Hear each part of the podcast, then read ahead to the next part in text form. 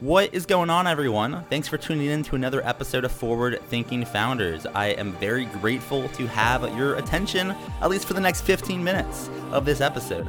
Forward Thinking Founders is a podcast where I interview pre seed and seed stage founders about their products, what they want to build into the world, and why. We dive into how they spend their time, what's their vision, what's the origin stories, all these things, so you can learn all about what's coming tomorrow. Because these companies haven't hit critical scale yet, most of them haven't hit product market fit.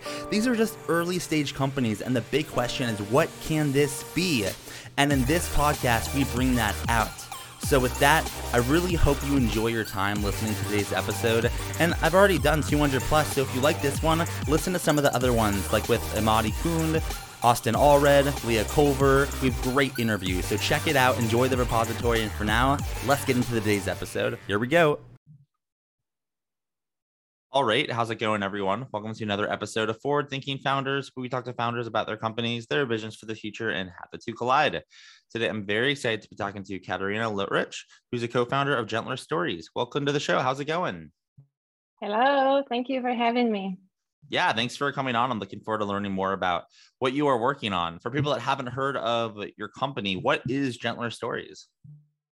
Well, essentially, we are a mobile app studio and right now we're working, I guess it's fair to say that we've all been a part of the industry for 10 years. Um, and then in February, it's going to be one year since we started working on Gentler Stories. And we have our first app out, which is called Gentler, and it's essentially a fitness habit tracker. Walk us through a little bit of kind of a little bit of how it works. If someone were to try out the app, um, kind of uh, or kind of experience mm-hmm. it, um, kind of what what could they do, um, and just walk me through the user experience a little bit. Mm-hmm. Do you mind if I share a bit of a background story first? Sure. So you yeah, know, totally cool. yeah, yeah. So you know what got us here. Sure. Um, yeah. So there's four of us on the team, the four co-founders, and there has been two burnouts in the past. So, and they are both related to the physical activity, to physical activity levels. One was um, because Andrei, who's our designer, he was preparing for a triathlon. Is that how you pronounce it over there? Triathlon? Yeah.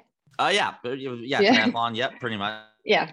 Okay. So he was preparing for that on his own, and he overtrained. So he got to a place where he basically almost couldn't get out of the bed for a month and a half. Um, and with me, I got an injury and I couldn't work out for six months. And then the um, physical activity was my main coping mechanism with stress.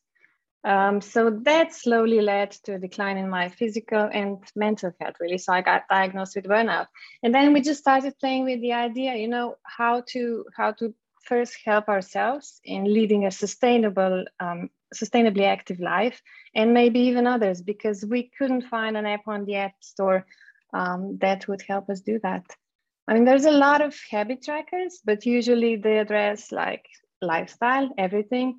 Um, we decided to focus on the fitness and there's also a lot of sports app exercise apps you know i don't know strava for instance but they're mainly competitive um, you know so that you keep pushing and uh, that that's not good. I mean, that can lead to burnout as well.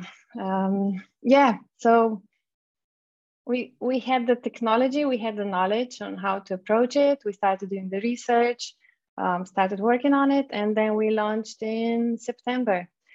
So basically, what the app does, um, it is as said iOS. It's on iOS. Um, that means it works with your iPhone and your Apple Watch or any smartwatch, basically.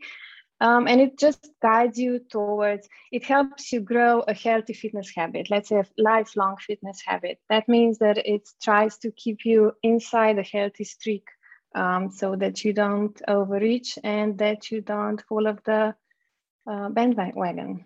Yeah. So when you decided to work on this product, like how do you even know where to start? How did you know what to build, uh, what to, you know, mm. what was hmm. a distraction, and what wasn't? Um, and how did mm. you make hmm. some of those decisions? Yeah, you know, I guess it helped that the four of us, I think together we have 36 years of experience in iOS. So we know the ecosystem pretty well. We know the solutions pretty well. I'm sure there's a lot of we still don't know, but let's say we're pretty familiar with building, building the app, um, creating the idea, looking for value proposition, doing the research, knowing the user acquisition channels, marketing ways, and stuff like that. You know, so we've we've worked um, in the past before this um, i've worked on i was a co-founder at lake and lake is a coloring book app. We won an apple design award.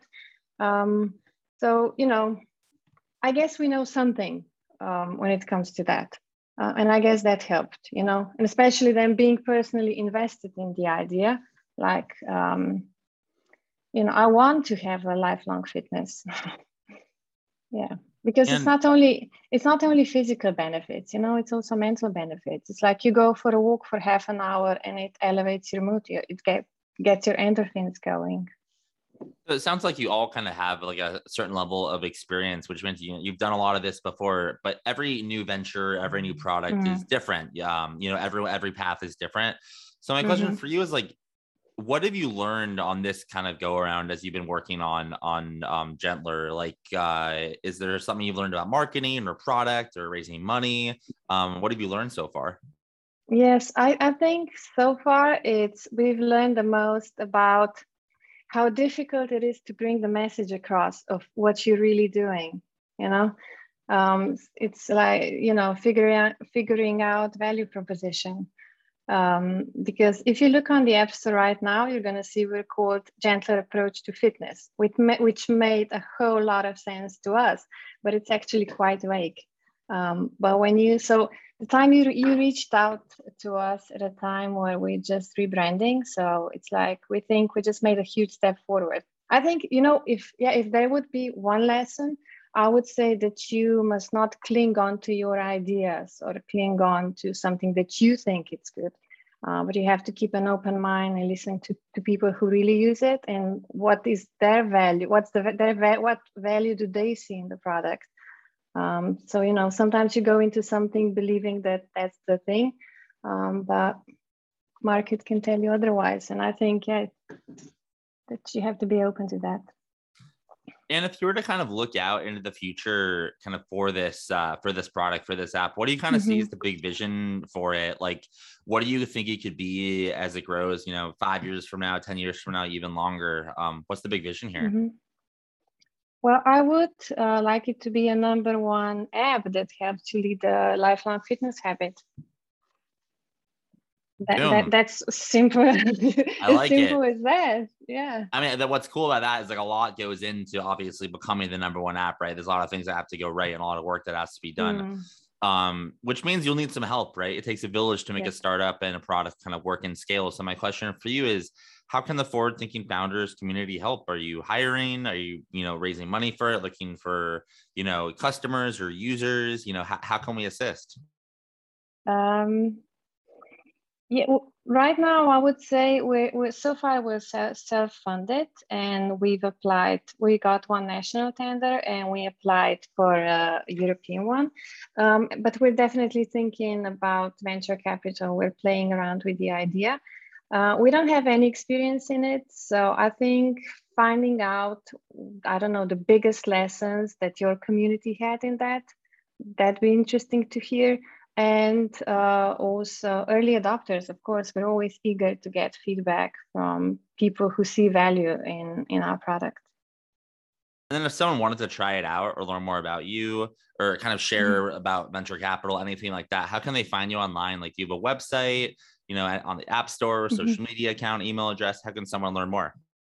Yeah, um, there's an app. There's a website. I think that's the best. Uh, that's the best channel to go to. It's uh, www.gentlerstories.com, um, and it leads to our uh, product site on the App Store as well. And we're always happy to have you as beta testers. You know, to add you to our test flight and give you a Gentler premium, and yeah, hear what you think. Cool. Well, thank you so much for coming on to the podcast. I really appreciate it. Thank you for having me.